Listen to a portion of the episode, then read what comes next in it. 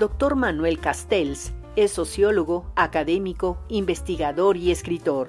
Es considerado el científico social más relevante de inicios del siglo XXI por sus contribuciones a la sociología y la comunicación al ahondar en la sociedad de la información. De origen español, estudió Derecho y Ciencias Económicas en la Universidad de Barcelona. La dictadura de Francisco Franco lo obligó a exiliarse en París, donde estudió sociología con Alain Touraine, y tiempo después formó parte del Mayo francés de 1968. Sus investigaciones se han enfocado en el desarrollo de tecnologías de la información y su impacto social. Es catedrático emérito en la Universidad de California en Berkeley. Fue director del Instituto Interdisciplinario del Internet de la Universidad Abierta de Cataluña, del Instituto Universitario de Sociología de Nuevas Tecnologías en la Universidad Autónoma de Madrid, profesor en el Consejo Superior de Investigación Científica en Barcelona y profesor distinguido de la Universidad de Cambridge. Ha sido nombrado doctor honoris causa por las universidades de Castilla-La Mancha, de León, Costa Rica, de Sevilla, de Guadalajara y de Cambridge. Este año, la UNAM le otorgó también el doctorado honoris causa. Es autor de 32 libros y de numerosos artículos, informes de investigación, conferencias magistrales y ponencias. Pues aquí estamos, un lujo recibirte, doctor Manuel Castells. Encantado, amigo. Un, un y colega. Verdadero privilegio tenerte aquí. Este, felicidades por tu doctorado honoris causa. Eh, este, estamos de plácemes aquí en la UNAM. Honrado. Este, eh, bienvenido a este que es la casa de todos los mexicanos y, y, y pues todo, todo humano comprometido con, con su especie y con el desarrollo humano. Eh, la conferencia que vas a impartir como recipiendario del doctorado no es causa es un poco provocativo, provocador. Sí. Apocalipsis o esperanza. eh, Este, No. A ver, a ver, dime, dime. Porque eso es dicotómico. Ajá. Entre el apocalipsis Ah, y la esperanza. Ahí está. A ver, estamos en, en esa la relación intersticio. dialéctica. Ajá. A ver, cuéntame, cuenta. Ah, no, si te cuento la conferencia no viene nadie. Vamos a tener que verlo por YouTube entonces. ¿Eh? Pero eh, en la humanidad hoy está a punto de desbarrancarse. O sea, estamos realmente en un momento de, de crisis, Sí, que si no le ponemos freno y no redirigimos el barco, eh, nos puede pasar lo peor. Sí, pero ¿quién es el, el- el- ese plural nosotros? Porque hay quien no quiere poner freno. ¿Entiendes? Entonces, yo creo que el- lo que se está jugando en estos momentos, no solo la supervivencia de la especie humana, sino hasta qué punto es conveniente la supervivencia de la especie humana. Porque como sigamos siendo autodestructivos de nosotros y destructivos de todo lo demás, o sea, a lo mejor nos tienen que expulsar del planeta. Los animales, los insectos, las futuras generaciones. eh, ¿Entiendes? Entonces, ha- hablando muy en serio, la capacidad de autodestrucción de la especie humana se está mostrando a- en límites insospechables. Hablando en concreto, sabemos que hay una crisis climática que puede ser terminal para algún tipo de vida que en el 2030 los efectos ya son irreversibles y que no somos capaces de haber bajado el, el- el crecimiento de la temperatura a un grado y medio. Bueno, sabemos, científicamente sabemos por qué. Eh, hubo gran acuerdo en 2005, en la llamada Cumbre de París, en que se pudo organizar toda la discusión y se llegó a acuerdos científicos y políticos. Nadie los aplica. Nadie. Sí, las cuatro democracias escandinavas, que siempre son los buenos, pero son, son como medio por ciento de la población mundial. Entonces, eh, y por cierto, segundo, el llamado oeste o occidente, es decir, Estados Unidos, Canadá, eh, eh, Europa del oeste sobre todo, pero en fin, digamos toda Europa, seguimos, y digo seguimos, porque yo soy español, comportándonos como si fuéramos el mundo civilizado. El mundo civilizado. Bueno, quizás sí, quizá no, pero en todo caso somos el 20% de la población mundial. Entonces, ¿los otros qué son? Eh, yo leo artículos no, los totalitarios, China, Rusia, India. India es la mayor democracia del mundo. Luego puedes discutir. Quiero decir, hay una especie de arrogancia del llamado oeste, mientras todo se va hundiendo, que es lo peor. Porque si, estás convencido que el único problema es que los otros adopten tus valores, tus decisiones, etc., y resulta que los otros, que son muchos más, y en Producto Bruto son más, son 60% del, del, del, Producto Bruto Mundial, nosotros el 40%, más o menos, este, entonces, eso es lo que a mí me, me, me inquieta más, la incapacidad de gestionar las crisis, no solo la, las crisis, es decir, la no gestión de la gestión de la crisis, eso es lo que me parece grave. Los problemas los podemos alinear, los conocemos, pero cómo los tratamos, ahí viene el problema. Pero eh, simplemente para, eh, no es la conferencia, va a haber muchas más cosas en la conferencia, pero fundamentalmente eh, simplemente alineando lo que está pasando. Crisis climática muy seria. crisis, de, de, repente hay una guerra en Europa con potencialidad nuclear. No digo que vaya a ocurrir, pero tampoco digo que no vaya a ocurrir. Em, mientras hablábamos hoy, ayer, un misil ucranio que, aterrizó en una ciudad polaca y mató a gente. Eh, afortunadamente todo el mundo dice, no, no, no, no, no, no es eso, no es eso, no es el principio de la guerra. Pero bueno, es que cuando estás en una situación así de tensa y con una potencia nuclear como Rusia, sin decir en estos momentos Claro que Rusia ha invadido, agredido, etcétera, pero bueno, con todo eso hay que saber que eso es cuando se pensaba que en Europa había desaparecido la amenaza de guerra, en el mundo la amenaza de guerra nuclear, ahí está. Y, por, y si queremos más problemas graves geopolíticos, resulta que ahora, justo ahora, Estados Unidos empieza a, meterse con China, que, que no se metan con Taiwán.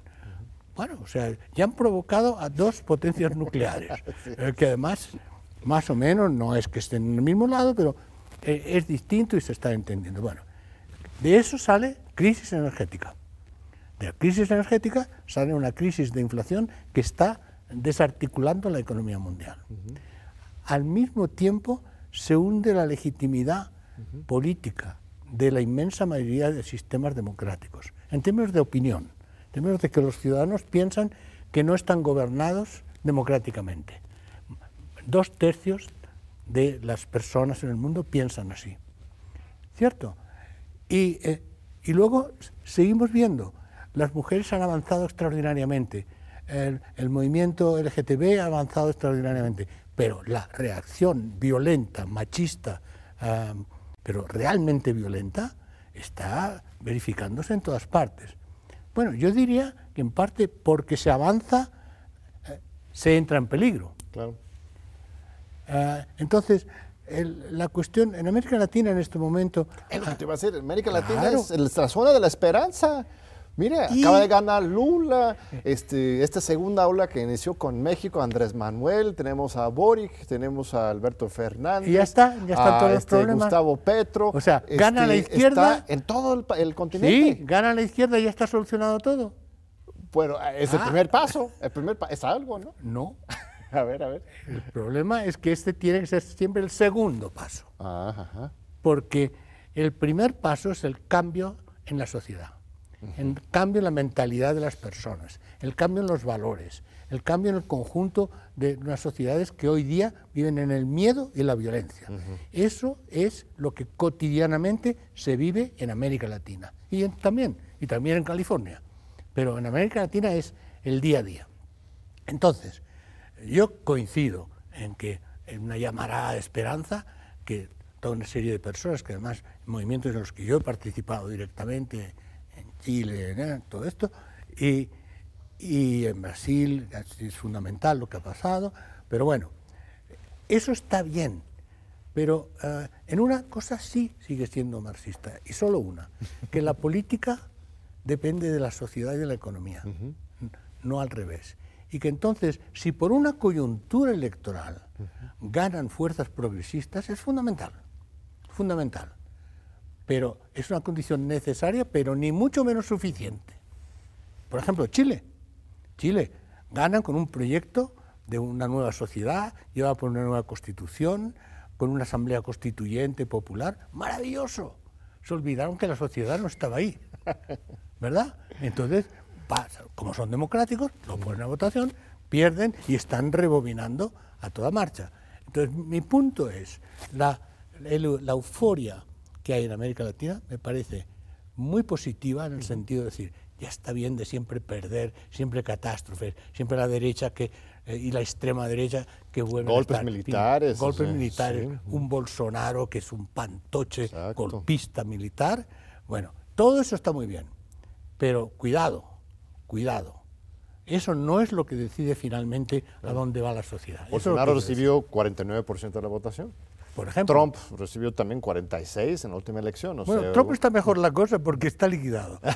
las mujeres, las mujeres lo han liquidado. Sí. Las, mujeres lo han Pero bueno, Europa eh, recuerda la gran esperanza siempre de la izquierda democrática en muchos países, siempre teníamos al menos un referente democrático impecable, Escandinavia. Mm. Escandinavia, qué bien, todos tan civilizados, tan solidarios. ¿Y ahora?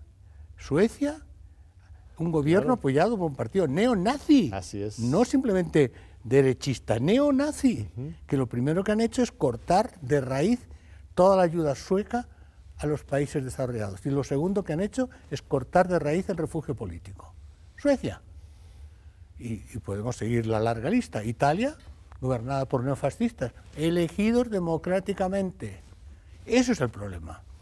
Ese es el problema. El problema no es cuándo hay gobiernos de derecha o de izquierda, sino cómo está la gente. Que, sí. Al final de cuentas se puede ganar una elección, se puede ganar una votación, eh, de un día para otro, literalmente se cambia la correlación de fuerzas, pero al final de cuentas lo que determina la historia es la sociedad, la cultura entendida de manera más amplia. Totalmente. Este, y los movimientos sociales. Claro. Pero los movimientos sociales, necesitan las dos cosas. Los movimientos sociales necesitan que hay una traducción política institucional. Eso. Claramente. Pero, y bueno, si, en Colombia ha ganado Petro, contra hace muchos años pensaba que era imposible que, ganara una izquierda en Colombia, pero bueno, es porque ha habido una movilización social en Colombia que lleva dos, tres años fuertes y duros, y porque la, guerrilla ah, eh, alcanzó el nivel de conciencia de que siguiendo por ahí las cosas iban a ir peor, no mejor.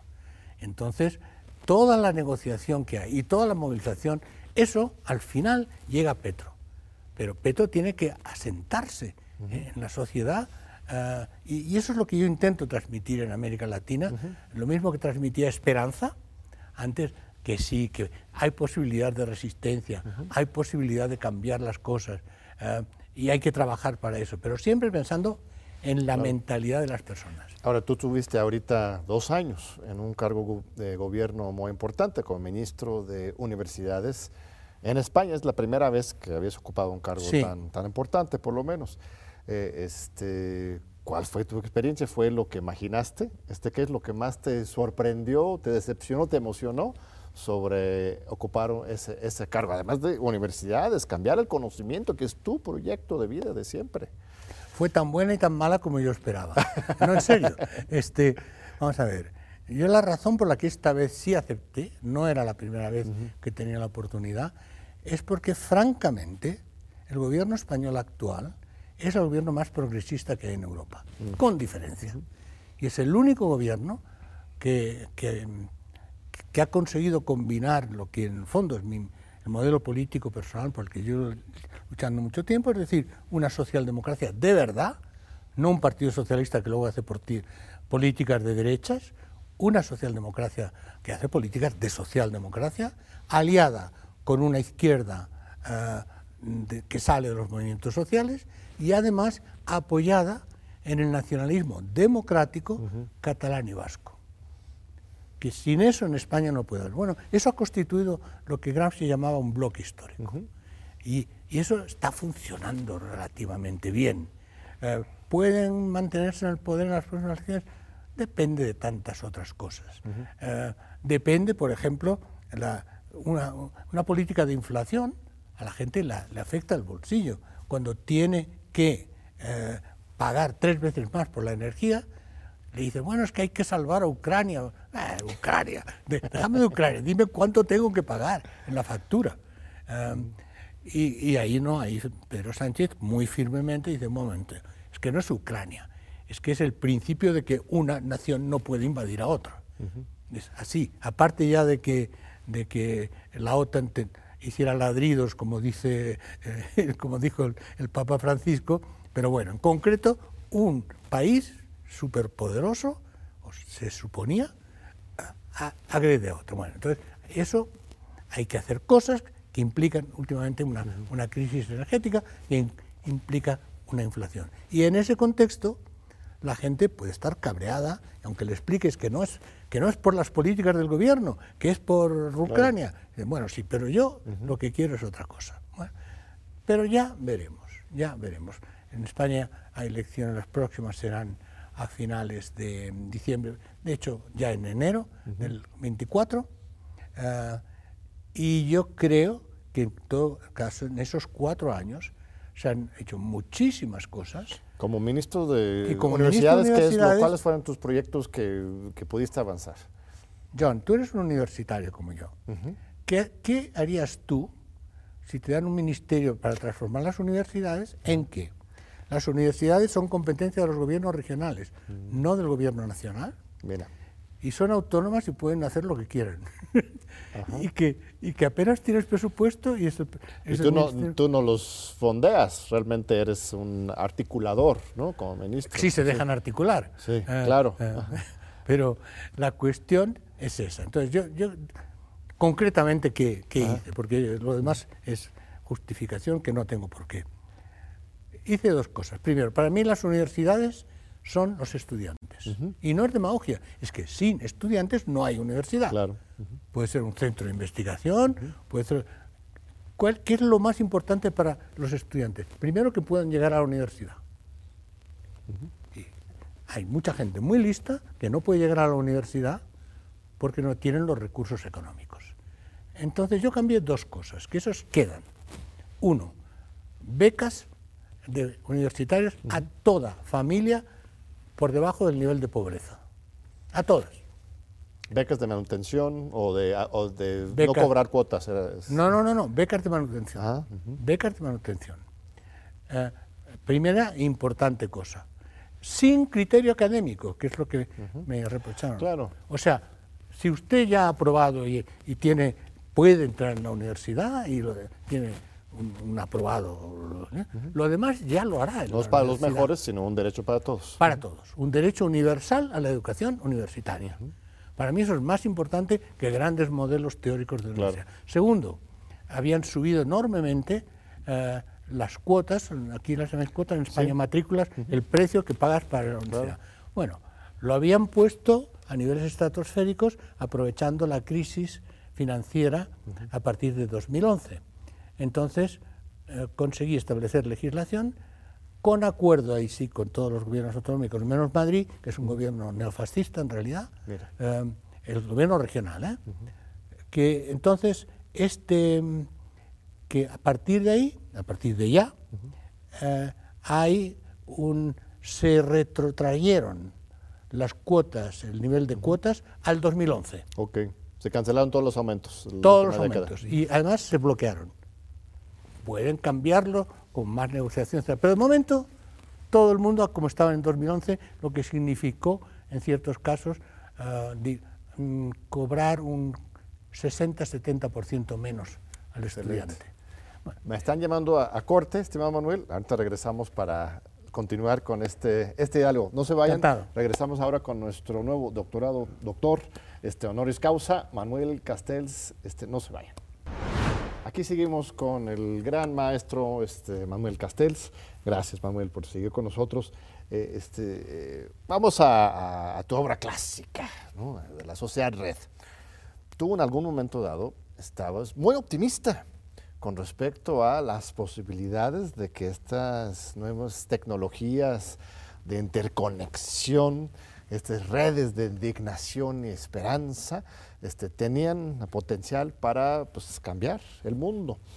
Eh, ahora que las empresas este, de redes internacionales han redoblado sus esfuerzos por control, dominar eh, eh, estas redes, privatizarlo. Bueno, siempre han sido privados en general. Eh, Elon Musk ahora en Twitter, este, Mark Zuckerberg declarando su metaverso. ¿Todavía podemos ser optimistas con respecto a estas redes sociodigitales? Mira, como analistas no debemos ni podemos ser optimistas o pesimistas. Tenemos que, ser rigurosos. Eso es lo más importante. Eh, ¿Te acuerdas la famosa frase de, Gramsci? el pesimismo de la inteligencia, optimismo de la voluntad. Bueno, lo que pasa es que, vale, está muy bien como frase. ¿Y luego qué? ¿Qué quiere decir eso en la práctica? Entonces, claro que yo era no optimista, pero tenía esperanza, que es distinto, eh, de la potencialidad de las redes sociales para el cambio social.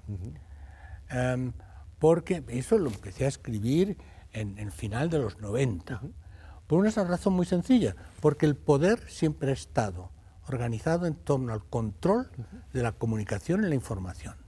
Lo que Internet hace, como estas redes, es desintermediar. El control de eso siempre lo habían tenido los gobiernos y las corporaciones.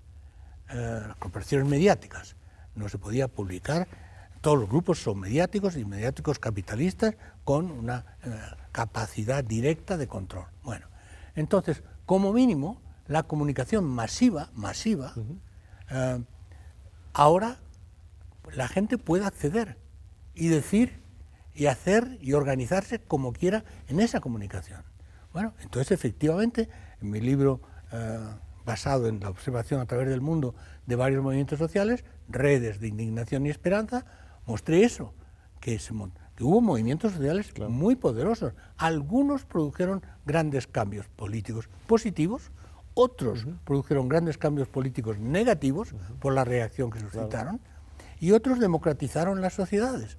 No, el gobierno español actual no hubiera podido existir sin el movimiento del 15 de mayo del 2011, del cual salió, entre otras cosas, salió Podemos, que llegó a un 15-16% del voto y que cambió todo el panorama. Todo el tablero. Entonces, eso es la primera cosa.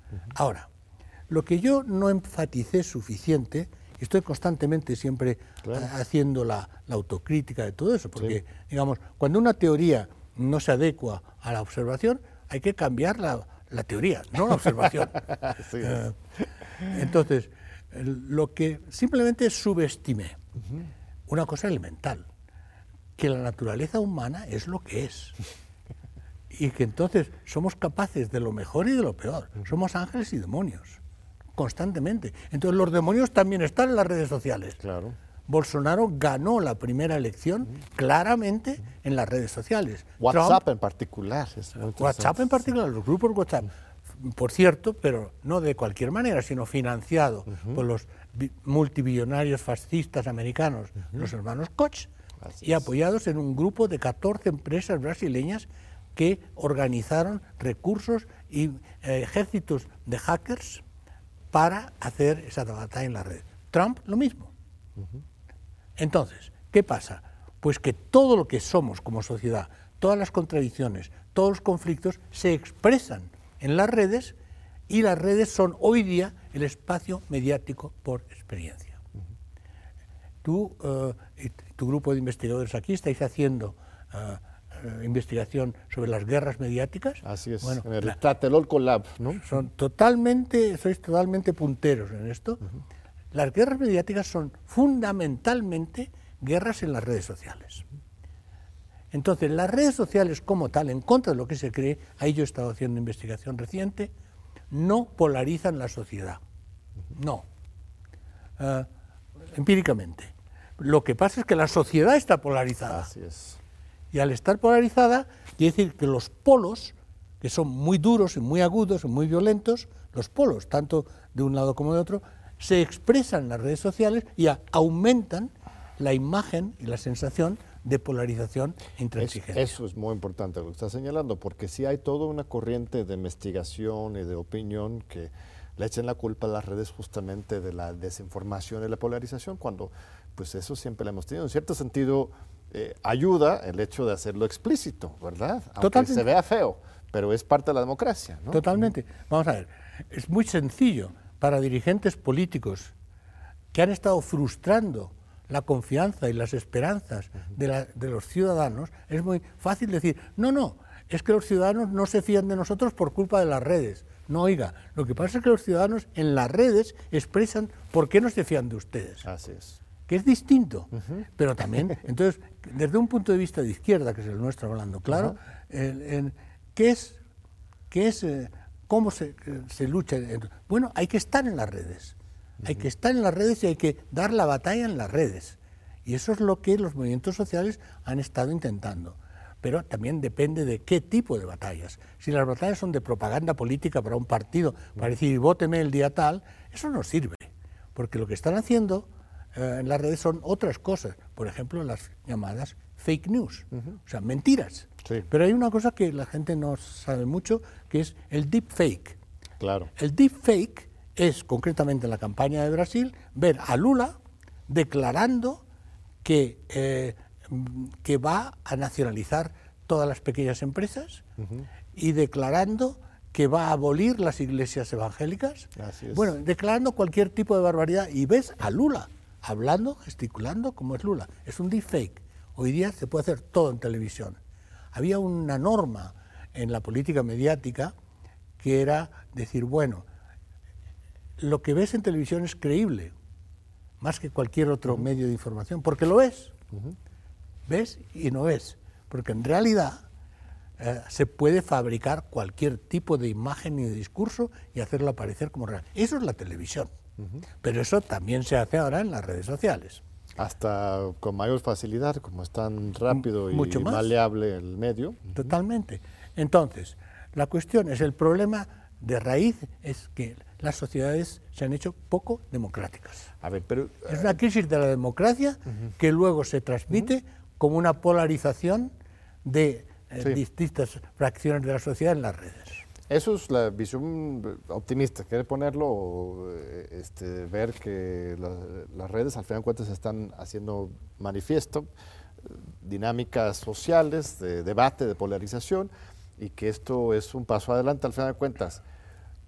Pero a mí me preocupa mucho pues, Mark Zuckerberg y Elon Musk. O sea, son dos individuos que ya controlan nuestras vidas con eh, apretar un botón. O sea, de veras, eh, imaginábamos que las redes sean sin intermediarios y mira, pues aquí están los intermediarios de regreso y pueden, o sea, Trump, mira, no lo extraño en Twitter, pero, pero simplemente lo expulsaron, un político.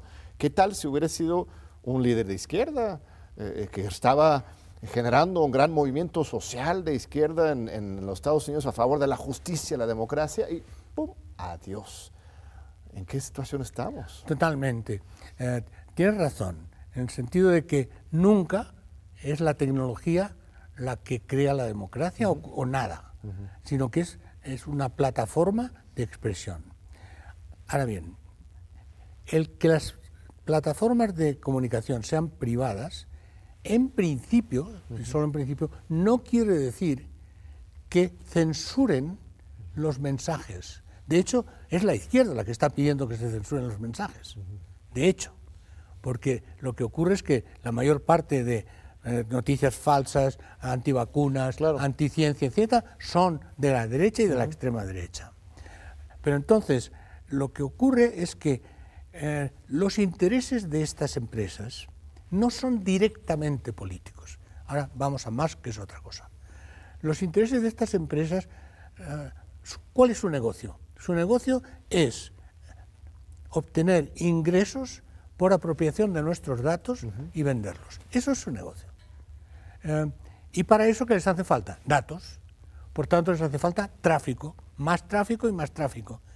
Y por tanto, cuanto más expresión de más cosas haya y más controvertidas, más tráfico, y a ellos les es igual. Eh, sacan el dato, lo, empaquetan, lo venden, eh, como hizo Facebook con Cambridge Analytica eh, en, el Brexit. Bueno, entonces ese es el negocio. De, lo cual no quiere decir que les interese tanto el control del mensaje como tal.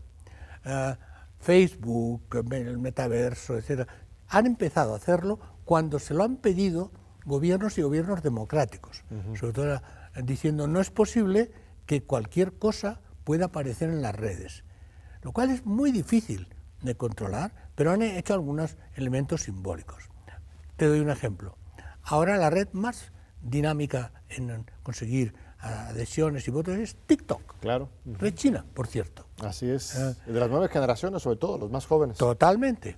Eh, entonces, TikTok dice, no, no, nosotros somos diferentes, vamos a, quitar todos los vídeos, todos los vídeos eh, que, entonces este año, en el, 22, quitaron como, algo así como 200.000 vídeos. Oh, qué bien. 1% de los vídeos de TikTok. Por tanto, es simbólico. Entonces, Musk. Musk es un caso especial, porque este sí que es alguien que tiene un proyecto político no en el sentido más directamente de gobierno, sino de dominación de la sociedad, de la tecnología, eh, a través del dinero, la tecnología, eh, crear eh, los, desde los coches auto, propulsados, porque Tesla es un eléctrico, pero luego va al coche autoconducido, al espacio, al espacio. Y, entonces pensó que tomaba Twitter y hacía de Twitter un gran negocio, simplemente más bien que controlando, al revés, descontrolando, reintegrando a Trump, reintegrando que cualquiera dijera cualquier cosa en Twitter. ¿Qué ha pasado? Ha habido una reacción, por eso la sociedad no es no es unidireccional. Ha habido una fortísima reacción. Está perdiendo miles de millones de dólares. Sus altos ejecutivos se han ido. La gente está saliendo de Twitter, pero por millones, por cientos de miles. Millones ya llegará, pero de momento son cientos de miles. O sea, ¿por qué? Porque no es cierto que solo pueda haber Twitter. Se puede, con relativamente poco capital y tecnología que se sabe perfectamente, eh, poco capital son un par de millones de dólares, eh, y tecnología que se sabe, se puede crear otra red social, como Twitter, igual, totalmente igual y que funcione. Y la gente se traslada de Hay una que a hacerlo, ¿no? Deberíamos hacer nuestra red autónoma de México, de América Latina. Totalmente. ¿no? Yo, estoy ¿Conoces alguna experiencia? ¿Se ha hecho ya? Eh, bueno, una experiencia que no funcionó muy bien porque era muy antigua. Es Telesur. Ah, bueno, sí, claro. ¿Eh? Y, si funciona, va a estar con nosotros justamente la directora de Telesur pero, en, México primero, en un evento nuestro. eso es televisión, y televisión muy antigua. Ah, bueno. Y segundo es televisión de propaganda. Entonces, lo importante es crear una plataforma de televisión de propaganda que tiene su justificación porque le hacen una antipropaganda mortal. sí, hacen un, trabajo periodístico serio también, este, en fin, pero hay una hay una necesidad de generar una soberanía tecnológica tanto en los cierros como en las aplicaciones, en el, software. no es posible que sigamos utilizando en todos nuestros computadores del gobierno mexicano a Microsoft y este y que el debate político mexicano sea en Twitter y en Facebook. ¿Es tan difícil generar cosas propias? Cárdenas nacionalizó el petróleo en los años 30. A ver, entonces, ¿estás proponiendo eso? Totalmente. Nacionalicemos al... Bueno, yo en, algunas de los eh, encuentros importantes que tuvimos hace 5 o 6 años en la Comisión Europea, yo delante de varios comisarios, yo propuse, ¿por qué no hacemos un Google Europa? Uf, eh, ¿Qué problema? Bueno, pero es que de momento lo que hay que hacer, y están muy seriamente, es hacer pagar impuestos a Google. Claro. O sea, lo, que la Comisión Europea está intentando, que como mínimo, como mínimo paguen impuestos. Eso es que no pagan. Sí. Es que pagan cero impuestos todas esas multinacionales. ¿Eh? Aquí en México también. Entonces, tecnológicamente es perfectamente posible. Mira, cuando yo estoy en China, un país dictatorial que controla todo y tal y cual, pero no hay Google y no hay Facebook. Bueno, pero hay Baidu y hay WeChat. Baidu no te lleva al New York Times y es el, instrumento de búsqueda. Bueno, el New York Times no, porque está en una lista negra. Los chinos trabajan con listas negras, ¿no? Pero yo desde Pekín o desde Shanghai puedo perfectamente leer La Vanguardia. Claro. Por alguna razón no puedo leer el país. TV UNAM seguramente puedes ver. ¿Eh? Eh, o sea, ¿entiendes? Hay unas listas negras, pero no es cierto que no puedas acceder al mundo exterior desde China. Baidu no es tan bueno como Google, pero bueno, se pusieron y en unos años. Y los chinos de plano prohíben que alguien en su país utilice Google. O sea, Google está baneado. Totalmente. ¿Y cualquier país puede hacer eso? ¿Recomendarías eso, que México baneáramos a, Google, Facebook y Twitter? Porque solo así, ¿eh? porque si nada más creas otra cosa, eh, no hay que tener complejos. la gente va a seguir con lo mismo. No hay que tener complejos, ni mucho menos. O sea, si creas otra cosa, uh, muy libre y tecnológicamente igualmente avanzada y se puede hacer tranquilamente. México tiene excelentes ingenieros y excelentes especialistas de telecomunicación. Tenéis grandes telecomunicaciones. Eh, y lo mismo en Europa.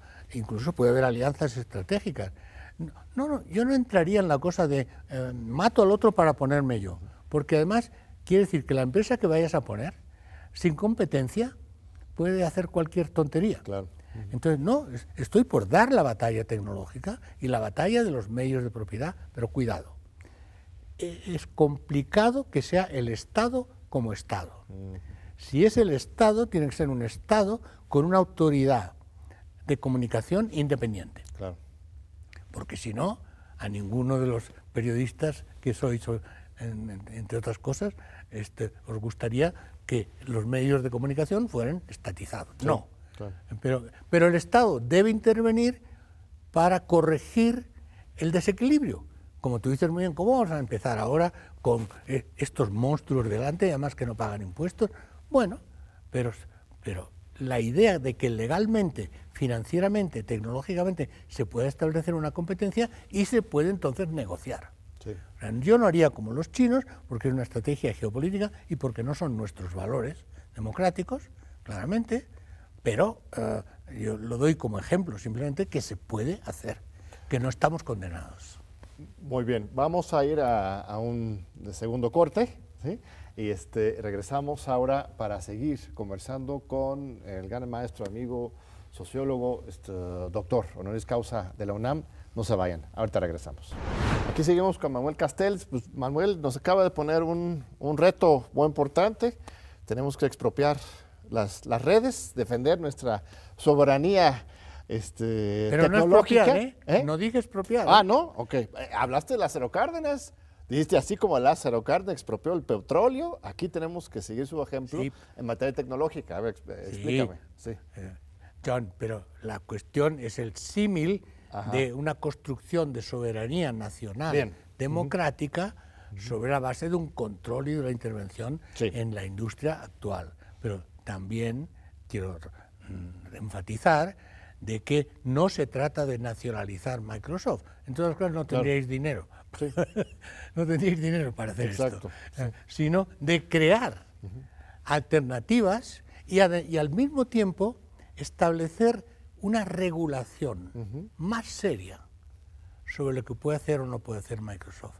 Esto es algo que hace años en Brasil, en la prehistoria, es decir, en la época pre-Bolsonaro, Dilma Rousseff, la presidenta de Brasil, eh, corruptamente eh, defenestrada por la extrema derecha, eh, Dilma Rousseff organizó un coloquio en Río, en el que además el el pensador que la estaba apoyando más era ni más ni menos que Tim Berners-Lee, un amigo mío, que es el creador del World Wide Web, para hacer una alianza eh, de países, de gobiernos, eh, pero para, no para desembocar en una estatización de, Internet, sino para forzar una democratización de que esos controles de las redes privadas sobre lo que es el, el ágora pública de discusión eh, sean contrarrestados. No podemos quedarnos pasivos, eso está clarísimo. Aquí en el Programa Universitario de Estudios de Democracia y Justicia Social estamos desarrollando, este, aquí voy a dar la primicia, este, un decálogo de derechos digitales para México. Este, una propuesta de reformas muy concretas para, pues sí, regular las redes. Eh, esto no es censura, porque es una cosa increíble. Inmediatamente uno empieza a hablar de eso y gritan censura, pero no, es simplemente eh, regular la discusión pública para justamente permitir que florezca la mayor pluralidad de opiniones y que no sea una otra empresa privada la que impone su punto de vista. Y eso solo lo puede hacer el gobierno, pero no para el gobierno. claro, pero eso, no para. Eso, eso, claro. Porque si lo hace el gobierno es peor, hablando claro. Lo que nadie quiere es que el espacio de comunicación pública sea un espacio controlado, dirigido por los gobiernos y luego los estados que ya lo institucionalizan. No. Eh, la cuestión es cómo el, gobierno democráticamente elegido y controlado por la gente, no basta la elección, no hay que controlar. Ese gobierno permite el desarrollar un espacio plural de comunicación y cómo se pueden también apoyar institucionalmente e incluso, ¿por qué no?, financieramente. Hay televisiones públicas, vosotros, eh, eh, para establecer un espacio más autónomo de comunicación. Pluralidad. pluralidad Pero lo que hoy día no hay, en la propiedad no hay pluralidad. Lo que sí hay pluralidad, eso sí, son los contenidos. Ahora, hay otra cosa, que sin un reforzamiento serio del sistema de educación, donde sea, y en particular en América Latina, lo demás va a ser muy difícil, porque si no hay una ciudadanía consciente, que es capaz de intervenir en las redes, que es capaz de intervenir en, los momentos políticos, em, si no hay eso, cualquiera puede manipular una ciudadanía ignorante, poco informada, que quiere decir poco educada. O sea que fíjate que en la base infraestructural de todo cambio profundo tiene que haber una reforma profunda de la educación. Eso. A ver, vamos a un terreno un poco más teórico. Eh, este, esta nueva sociedad red en que estamos este, viviendo, sobreviviendo, existiendo, hasta que llegue el apocalipsis. No, no, no. no. Este, este, todavía son relevantes, importantes, centrales las categorías de izquierda y derecha? O, cuál es la nueva configuración ideológica que tú visualizas que está... Mire, tanto como izquierda o derecha son conceptos geográficos, ¿eh?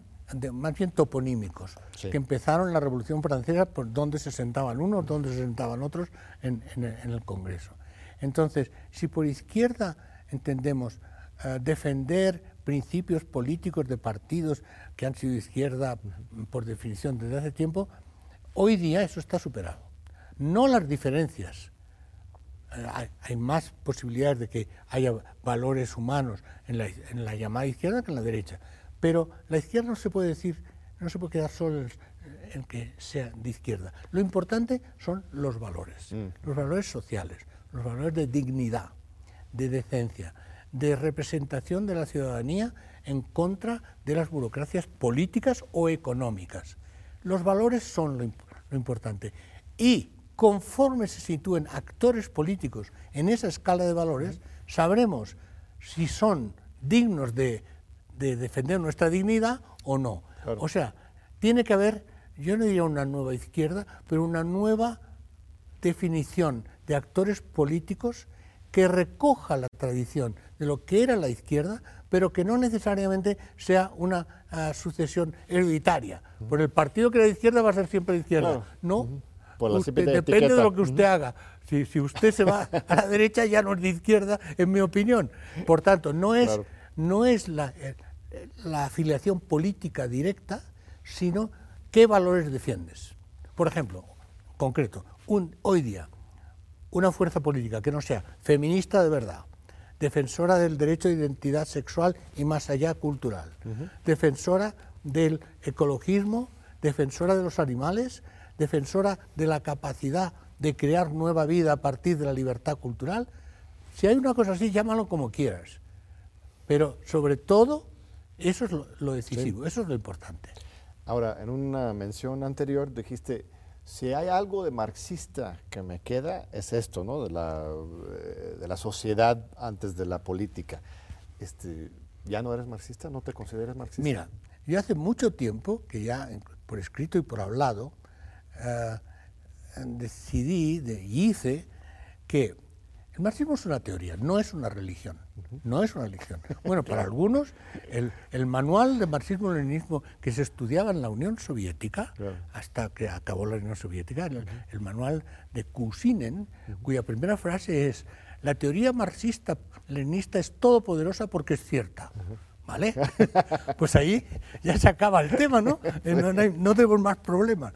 Entonces, obviamente no soy esa clase de marxista, pero para mí el, la teoría es una herramienta, una herramienta para entender la sociedad y si es posible cambiarla, aunque no es el teórico el que cambia la sociedad, perdón, son los ciudadanos y sus expresiones políticas y sociales, ¿eh? no es el intelectual revolucionario. Bueno, entonces, es una herramienta y por tanto, si una herramienta me sirve, la utilizo. Cuando no me sirve, no la utilizo. ¿Cuáles otras herramientas, aparte del marxismo, que claro que es una de tus herramientas que tienes en tu caja, cuáles son las otras herramientas más potentes que son tu inspiración que para un alumno de doctorado, ¿por dónde tenemos que estudiar hoy? John, lo primero que digo siempre a mis estudiantes es inventar vuestra propia teoría. A ver por qué vosotros no podéis pensar. ¿Y por qué? Porque ya sabes que en la universidad hacemos una cosa, que es lee este, lee este, lee este, y si no has leído esto te suspendo. Bueno, vale lo que quiero es que pienses y que pienses por ti mismo. Si leer esto te sirve, pero en algún momento desarrolla tu propia teoría, ¿por qué no? Y si te decimos que no, te tenemos que explicar por qué no. Porque sea, porque, no porque sea tuya, sino porque no funciona. Bueno, entonces, eh, pero si te refieres a la inspiración, por tanto, yo no utilizo ninguna teoría, sino que tengo un archivo mental de cosas que no empiezo de cero, también añado lo, mío propio, naturalmente, y hago combinaciones. Entonces, hablando de inspiraciones, que no es lo mismo que demás herramientas. ¿Qué herramienta teórica utilizo? La mía. O sea, yo me he inventado y voy cambiando y voy rectificando una teoría hecha de muchas cosas, muchas experiencias y de mucha observación de la realidad. No porque los datos te den la verdad, sino porque sin los datos sin la observación, no tienes una verificación de, si lo que haces sirve o no sirve. Pues si no, es una caja cerrada de la que no puedes hacer nada. Entonces, pero hablando de inspiraciones intelectuales, eh, mi inspiración fundamental durante mucho tiempo, más que el marxismo, fue Alain Turén, ah, el teórico de los movimientos sociales. ¿Estudiaste con él mismo? Sí, sí, sí, con mi director de tesis, y yo siempre lo he llamado mi padre intelectual sin problemas. Las paternidades hay que reconocerlas. Y no las pueden reconocer los padres, las tienen que reconocer los hijos. Entonces, eh, es mi padre intelectual porque me enseñó una cosa fundamental, que las sociedades las construyen los movimientos sociales. Sin eso, las sociedades se reproducen. Bourdieu, es un gran sociólogo, es la teoría de la reproducción. ¿Cómo todo se reproduce? A mí eso no me interesa, la verdad porque para saber que todo se reproduce ya lo sé, ya, ya lo veo cada día. Pero Turén, su insistencia, eh, a pesar de que no fue capaz de comunicar tanto, porque escribe de manera completamente oscura, pero Turén siempre insistió, los movimientos sociales son los que cambian, los sujetos, los sujetos.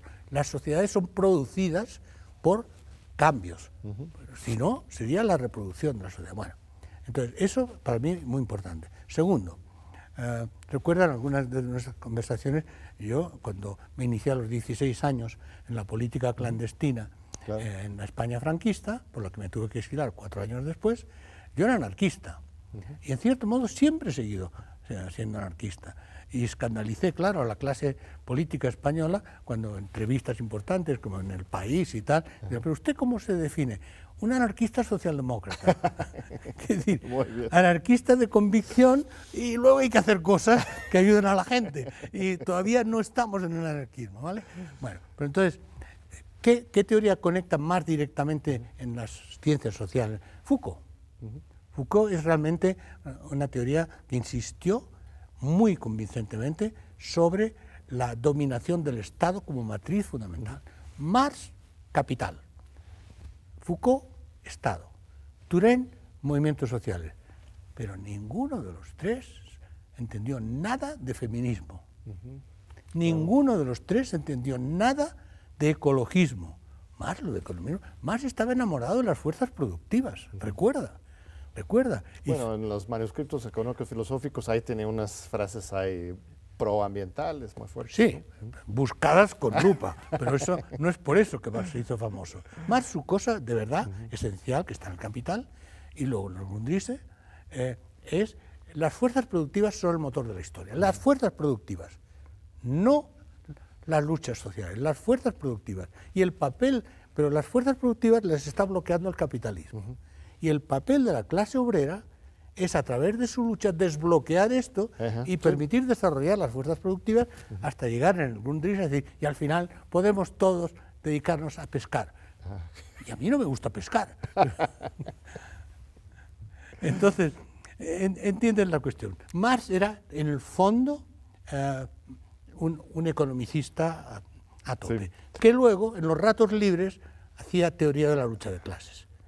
Pero no era su, el centro, no es por eso que... Bueno, entonces, eh, Marx, Capital, que y sigo siendo muchas cosas muy relevantes, que las sociedades están organizadas en torno a la maximización de, de las ganancias de los que tienen control de los medios de comunicación, ya no de producción, sino de comunicación, eso sigue siendo cierto.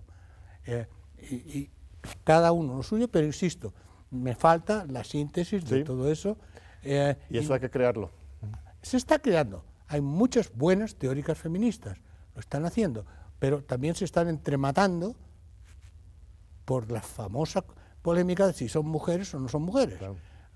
La verdad, personalmente, yo soy agnóstico en esto, porque me parece bastante destructivo. Estimado Manuel, apenas estamos iniciando en este diálogo y ya me están avisando que se acabó el programa. ¿Siempre es así? Siempre es así, pero un buen programa ¿Y siempre eh, y esto no es Google, ¿eh? prometiendo más. Vamos a, invitarte de nuevo a la UNAM. Ya eres doctor honoris causa de la UNAM, así que eh, Puede hacer todo. De, por sí, eh, la UNAM tiene las puertas abiertas para ti cuando gustes, cuando mandes. Aquí estamos para trabajar juntos y seguir dialogando. Un honor. Muchas gracias, profesor Ackerman. Eh, muchas gracias a ti, querido Manuel. Este, y gracias a nuestro muy generoso público, como siempre, por estar con nosotros. Te esperamos de nuevo en TVUNAM para los diálogos por la democracia, aquí mismo este, en ocho días.